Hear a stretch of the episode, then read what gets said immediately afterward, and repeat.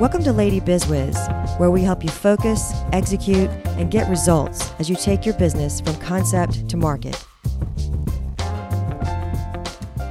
So someone in the crowd, as we were having this conversation, mentioned imposter syndrome, and I was just looking up a good definition for it because I know, kind of know what it is, but imposter syndrome is loosely defined as doubting your abilities and feeling like a fraud. And a lot of women talk about this in the workplace today. Um, What do you What do you think about that, Amy? Have you ever felt like that? Like, oh my gosh, I have. I don't know if I'm like really. I have in the last thirty days. I don't know if I'm really all, as good as I last thirty as, days. I, as I look. In the last thirty days. I don't know if I believe my own press. In the last thirty days.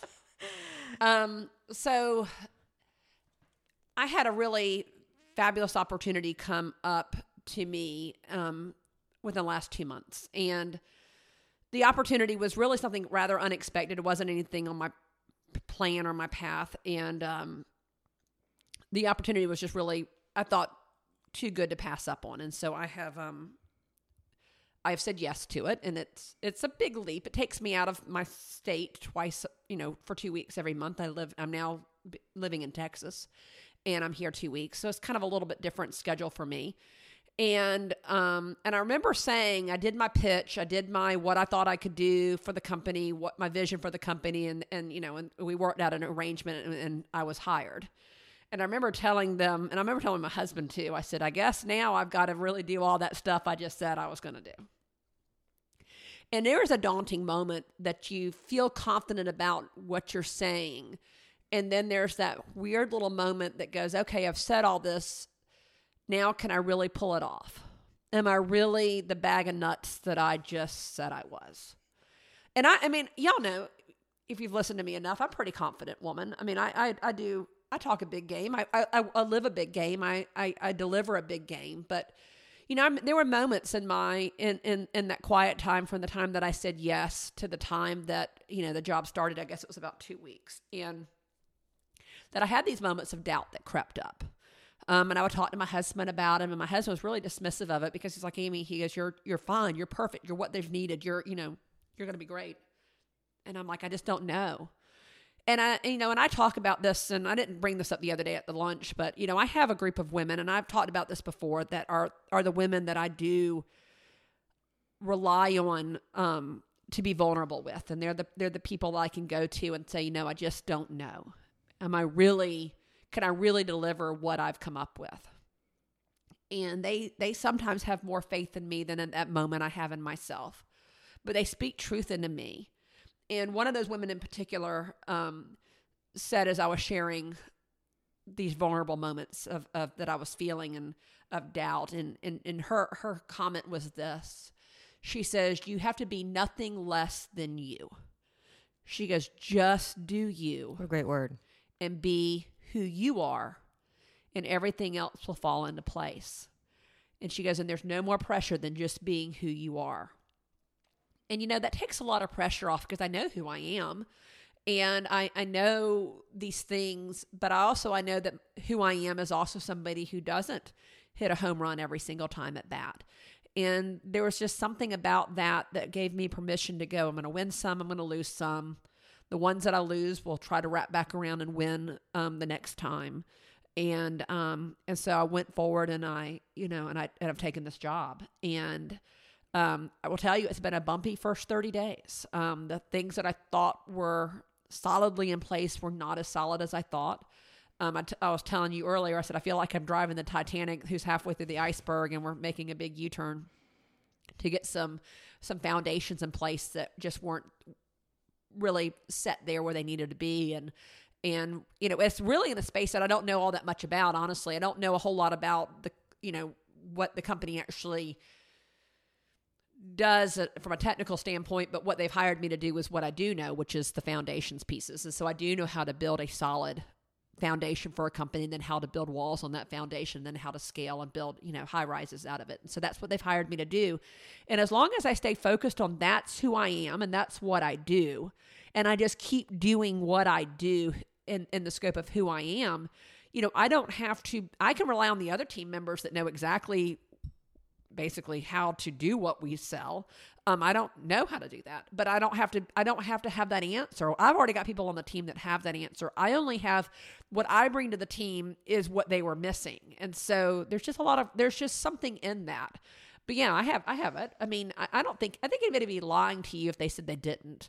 And like I said, I'm a pretty confident person, but, um, I think it, it too, it, I, for me, it comes when I face like a new challenge, something maybe that I haven't exactly done before, but something that feels, wow, can I really deliver on this? It feels, it feels bigger than it, or different or, or uncomfortable. It's an uncomfortable space, maybe something I haven't quite done before. And, and that's when I think in the moment, I'm like, well, can I really pull this off? You know, but, um, I think like, I think it was a great word, you know, let, take the pressure off, do what you do, and, and don't think too far ahead. Just stay right here. Yeah, so right, I, I, I do are. tend to stay. I, I, you know, even when in this, you know, I plan ninety days in advance, and then we work, you know, one month at a time. And um, June, I'll plan the next ninety days, and so I, I really do operate that way. I mean, you know, my, I guess my parents, my mother, like, you know, she reminded me. It's because it's something I say all the time. How, how do you eat a whale? And it's one bite at a time. And it's something I've said for years and years. And um, and that is how you do it. Um, but yeah, I mean. I think we all suffer with, are we in, because it really it comes down to this whole, it really comes down to this, are, am I enough? Yeah. I was going to say, that's really, if you, if you, if you funnel it all down and you synthesize it all down, that's really the question. Am I enough? Mm-hmm. And, um, I would, I, I would challenge you to, to say yes. I would challenge you because, um, anything less than yes is, and maybe you need to learn more. So I mean, maybe yes with some learning, or yes with some training, or yes with, you know, there may be always a caveat. I have stuff to learn constantly, but at the core, if I'm in my space doing what I do, who with, with the skills and gifts that I have. My time is the most valuable resource I have, and I'd like to spend less of it at the grocery store. Instacart helps me get unlimited products I love from the stores I choose for one low monthly fee. The groceries are delivered in less than an hour, so if I need that one special ingredient to make my mom's famous chicken gumbo, I can have it here before my workday is done, without the extra hassle of another errand. Start your fourteen-day trial with Instacart by following the link in the show notes to let Instacart know that we sent you and to help support the show. Instacart. Never step foot in a grocery store again. I mean, I have not sold myself as a sixteenth Chapel painter. I mean, I've sold myself into a, into a, into a set of skills that I have. And so, yeah, I mean, yeah, I would say, yes, you are. I mean, if you're doing something within what it is you do. Right. That's Be right. authentic, though. I mean, obviously, if you've never taken a coding class in your entire life, don't go out there and open a website development company where you're going to write code. I mean, you're not going to I think that's actually an imposter. That well. That I think that's a imp- real imposter. That would be an imposter. Not just the syndrome. Okay, great stuff. All right, so the third question is this, and I think this may be some somewhat, we might find it somewhere along the same line, but a little bit different. So one of the attendees said this. You, um, she said, Amy, you get, you said you get eight hours of sleep. How do you do it? I'm twenty-six years old, and I'm in a situation with a nonprofit where if one of my contracts fall through, I could lose everything. Also, the problems I deal with and hear about from the young people I serve are so disturbing that sometimes I lose my appetite, I can't even eat, and I'm struggling with sleep at night.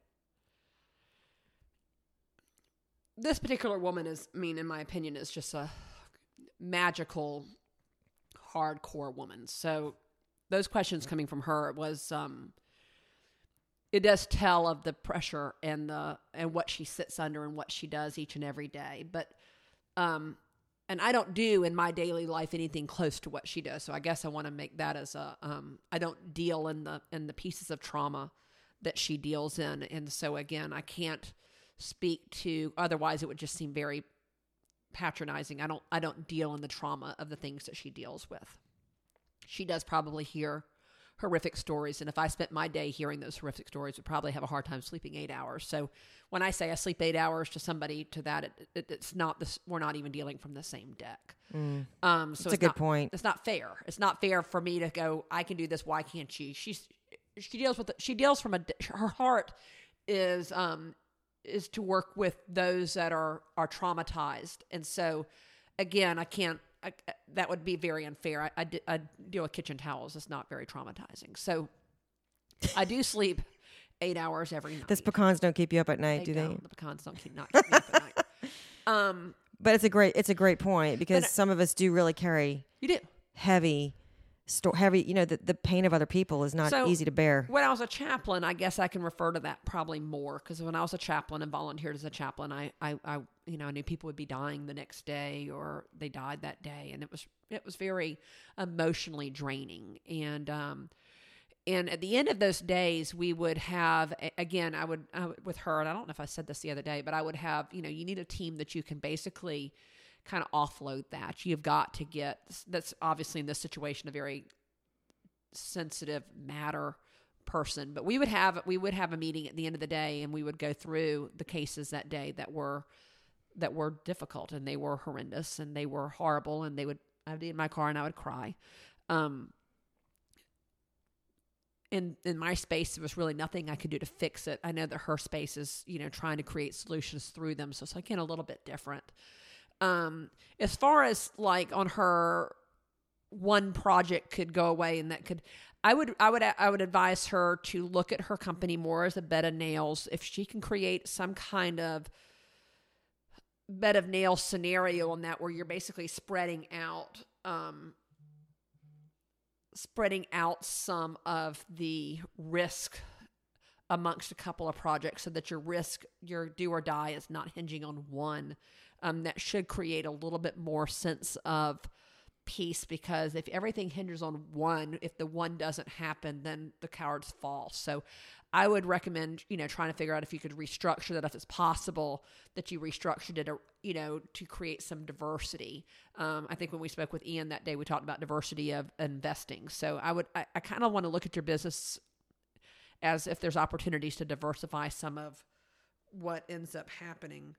Because you, you talked about her exposure, like if she could kind of limit the exposure of her company, it would probably be a big benefit yeah. to her, and but would I, re- again, reduce her stress. Yeah, and I would go ahead and say that also necessarily needs to be with somebody who's knowledgeable. That would not, that's not something I want to deal deal with over a, you know, luncheon kind of thing. But I mean, I would say that that would be more of a deeper dive to see if there's some places to shore up some of the uncertainties. Business always has uncertainties, but if you can shore up some of them, that will give you some level of peace of mind.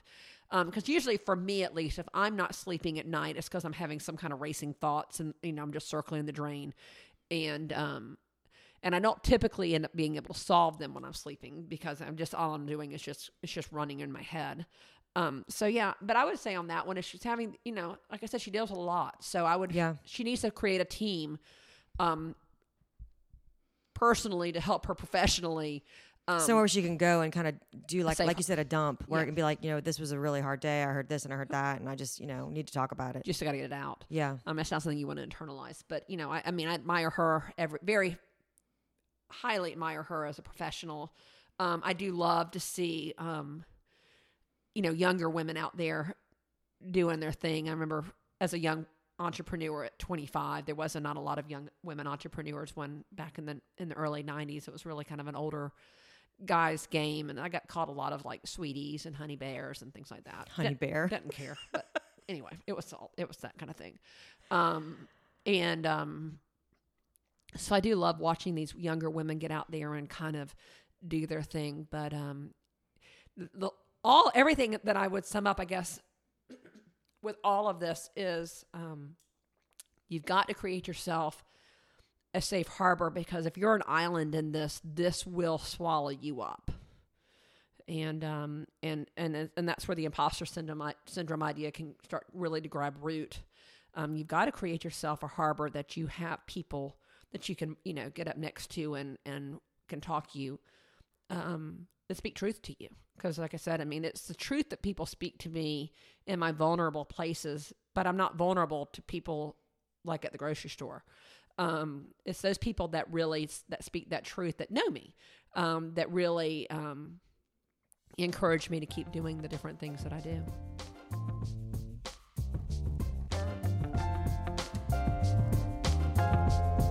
Thank you for joining us today on Lady Bizwiz. As always, we value your feedback. Send us an email at questions at lady bizwiz dot com and let us know what you like best about the podcast, or if you have any ideas for future ones. Thanks so much. We hope you have a great day. See you next time.